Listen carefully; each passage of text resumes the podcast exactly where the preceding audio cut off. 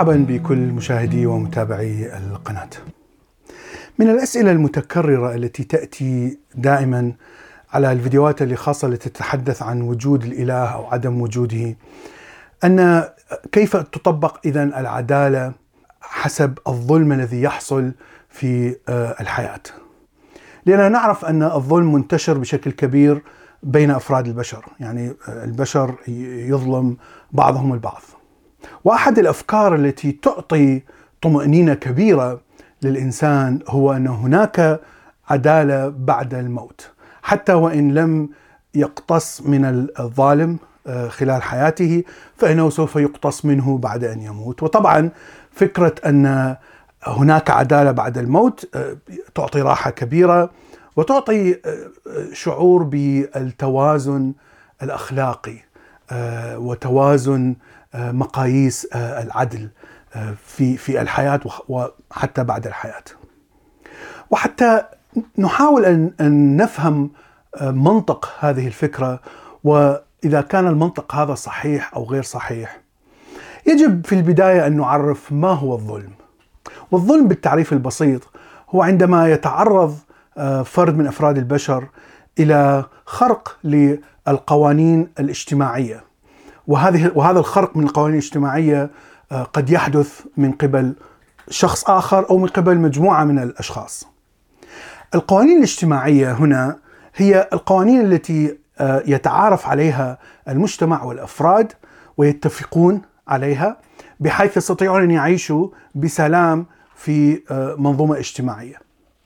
بالضبط كما شرح كتاب العقد الاجتماعي عندما يجتمع الأفراد ليعيشوا في مجتمع معين تبدأ القوانين الاجتماعية بالظهور، شيء طبيعي حتى تستطيع أن تعيش بسلام فيجب أن يكون هناك منع للقتل أو للسرقة أو للنهب.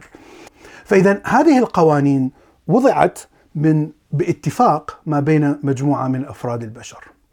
الآن إذا خرق إحدى هذه القوانين من خلال فرد كما ذكرنا أو مجموعة وعلى فرد آخر هذا يعتبر الظلم الذي نعنيه هنا. طبعا قد يعاقب هؤلاء الأشخاص وقد لا يعاقبون إذا القانون أو الحكومة لم تستطيع أن تمسك بهم. اذا هذا التعريف الأول للظلم. التعريف الثاني هو إذا كان هناك حق من الحقوق الإنسانية التي كلنا نشعر بها في فترة معينة من من الفترات الزمنية التي مرت على تاريخ البشرية. بمعنى الحق البشري في أن الإنسان يجب أن يأكل حتى يعيش. فإذا كان هناك إنسان فقير إلى درجة كبيرة ولا يستطيع أن يعمل مثلا أو يستطيع أن يعمل لكن عمله ليس جيد فلهذا يطرد دائما من العمل. وهذا الإنسان مثلا بات على حافة من من الفقر حتى مات من الجوع أو مات من المرض، هذا يعتبر ظلم اجتماعي. لكن لا يوجد قوانين من القوانين الاجتماعية التي تمنع هذا الظلم، لأنه شيء حق إنساني وليس حق قانوني. طبعا أنا أتكلم بشكل عام على تاريخ البشرية وليس القوانين التي نعرفها الآن. كثير من الدول آه الآن آه يعني تمنع الناس من أن يموتوا من الجوع لأن هناك قوانين تعالج وتساعد هؤلاء الناس آه سواء كان على حساب جمعيات خيرية خاصة أو على حساب دولة. المجتمع الدولي الآن أفضل بكثير من السابق، لكن يعني هذا التمدن أو التحضر يعني حدث فقط في آخر 100 أو 200 سنة من التاريخ الإنساني الذي هو عشرة آلاف سنة. في السابق الإنسان يموت جوعا، يعني شيء طبيعي أن يموت الإنسان من الجوع إذا لم يستطيع أن يوفر المال، فمثلا هذا مثال آخر على الظلم الاجتماعي التي أيضا نحن دائما نراه كظلم كبير. المشكلة أن أن هذه الأمثلة هي نسبية وليست مطلقة، لا يوجد شيء اسمه قوانين اجتماعية مطلقة أو مثاليات إنسانية أو قوانين إنسانية مطلقة. كل القوانين الاجتماعية وكل المثاليات والأخلاق إلى آخره كلها نسبية تظهر حسب المجتمع، حسب أفكار المجتمع، ديانه المجتمع، حسب ثراء هذا المجتمع ومن ثم تتغير حسب تغير الأفكار. أفضل مثال على هذا هو العبودية. يعني قبل الثورة الفرنسية في نهاية 1700 كانت العبودية شيء مشرع ومنذ عشرة ألاف سنة إلى ذلك الوقت إلى الثورة الفرنسية كل الدول وكل الممالك وكل الأديان بما فيها الأديان الإبراهيمية الثلاث كلها شرعت العبودية كشيء آه، عادي وشرعي وليس فيه أي ظلم لأي آه، شخص. طبعا الآن نحن نشعر بظلم كبير لفكرة العبودية. يعني العبودية تعتبر من آه، من أسوأ الظلم الذي وقع على الإنسان من إنسان آخر. لكن قبل الثورة الفرنسية لا يوجد ظلم على فكرة أن العبد يشترى ويباع. لا يوجد ظلم على فكرة أن ذرية العبد أيضا تدخل في ضمن العبودية في ضمن عبودية نفس المالك. عندما يموت المالك يرث الورثة يرثون أيضا هؤلاء العبيد. يعني أشياء بشعة لكنها مشرعة كما قلنا. المثال الآخر هو سلب حقوق المرأة. على مر عشرة آلاف سنة المرأة دائما كانت تعتبر كائن أقل من الرجل كان عقليا أقل. القدرة العقلية للمرأة كانت أقل من الرجل. والقدرة حتى القدرة النفسية وهذه كلها تعتبر أقل من الرجل. لهذا كانت دائما آه، يعني توضع في البيت لا يعطى لها أي آه، مراكز حكومية أو مراكز تجارية وكانت آه، يعني تقمع وتحارب حتى لا تتعلم وكانت تستعمل كأداة لجلب الأطفال ومتعة الرجل. طبعا المرأة يعني ليست أقل من الرجل. هذه الآن نحن نعرف أن هذه الحقيقة علمية. آه، وإذا كانت المرأة تشعر بتغير في المشاعر بسبب الدورة الشهرية لتغير الهرمونات فإن الرجل أيضا عندما يزيد عنده التستوستيرون بسبب ممارسة الجنس بكثرة فإنه يتحول إلى إنسان أغبى من من المعدل الطبيعي لأن التستوستيرون يقلل من الذكاء ويزيد من الثقة بالنفس الثقة الزائفة بالنفس. فإذا الرجل عنده نفس المشاكل مثل المرأة عندما يزيد الهرمون وينقص الهرمون آه، لكن هذا لا يعني أن الرجل أقل من المرأة أو المرأة أقل من الرجل.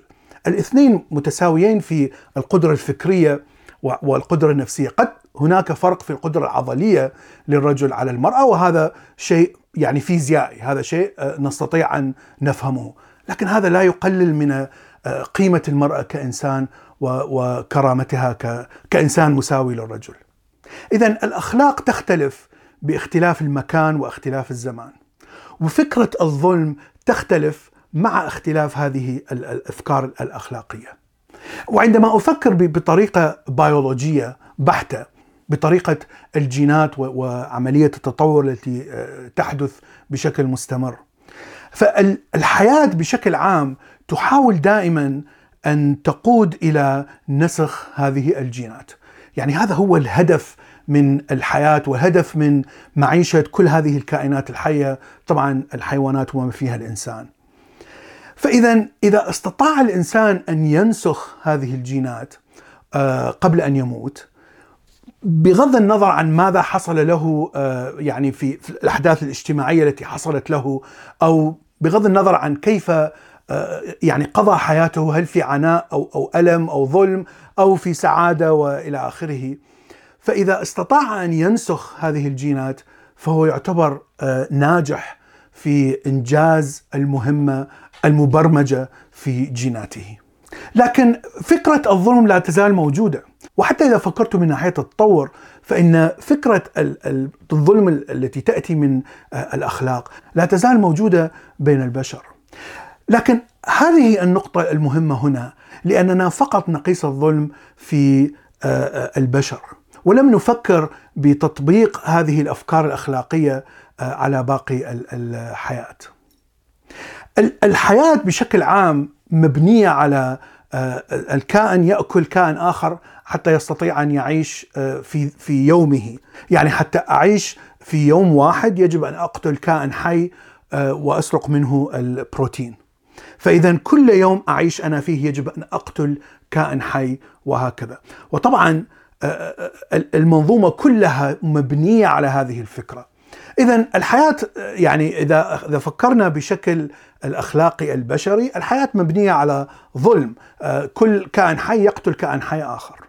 اذا فكرة الظلم والأخلاق والعدالة التي نضعها على مستوى البشر آه، تصبح فكرة ساذجة جدا عندما تحاول تطبيقها على الحياة بشكل عام. ونحن جزء من هذه الحياة، نحن يعني لسنا مختلفين عن الحيوانات يعني ولا ننفصل عنهم فقط لوجود الوعي. نحن نحتاج إلى فعل نفس الأعمال البيولوجية التي يفعلها الحيوانات حتى يعيشون. وهذه هي المشكلة هنا في فكرة الظلم أن عندما تفكر بالمنطق آه، الوجودي للحياة بأكملها ترى أن فكرة الظلم والأخلاق والعدالة كلها أفكار خيالية صنعها البشر فقط حتى يعيشوا في مجتمع آه، آه، جيد. ولهذا إذا فكرت أن هناك عدالة ستحصل بعد الموت فأي نوع من العدالة أي نوع من الظلم سوف يؤخذ على أنه ظلم في مرحلة زمنية معينة من حياة البشر؟ يعني الملايين البشر الذين عاشوا قبل الثورة الفرنسية هل سيعاقبون على فكرة آه، العبيد؟ آه، لأن الآن أنا أعرف أنها ظلم. وهنا إذا نظرنا إلى مجتمع آه، آخر من الحيوانات ليس مجتمع البشر. ولنأخذ مثال الغزال مثلا في في الصحراء أو أو في أفريقيا. فطبعا هذا المجتمع من الغزلان سيعتبر آه، صيد الحيوانات المفترسة لهم آه، شيء آه، ظالم لأنهم لا يستطيعون أن يدافعوا عن نفسهم، هم فقط يستطيعون الجري بسرعة، لكننا نعرف أن الحيوانات المفترسة تستطيع اصطيادهم بين فترة وأخرى.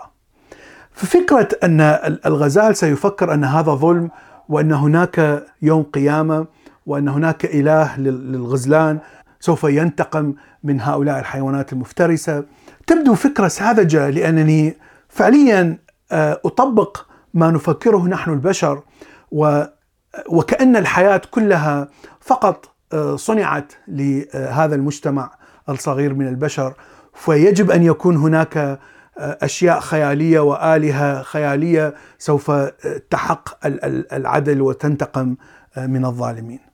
ولهذا أرى أن فكرة وجود الظلم وهناك إله سينتقم بعده يعني فكرة فقط يصنعها البشر حتى يستطيعوا أن يحصلوا على هذا التوازن النفسي. طبعا الحل هنا أننا نصنع العدالة بأنفسنا وأننا لا ننتظر أن العدالة تحصل آه، بعد الموت.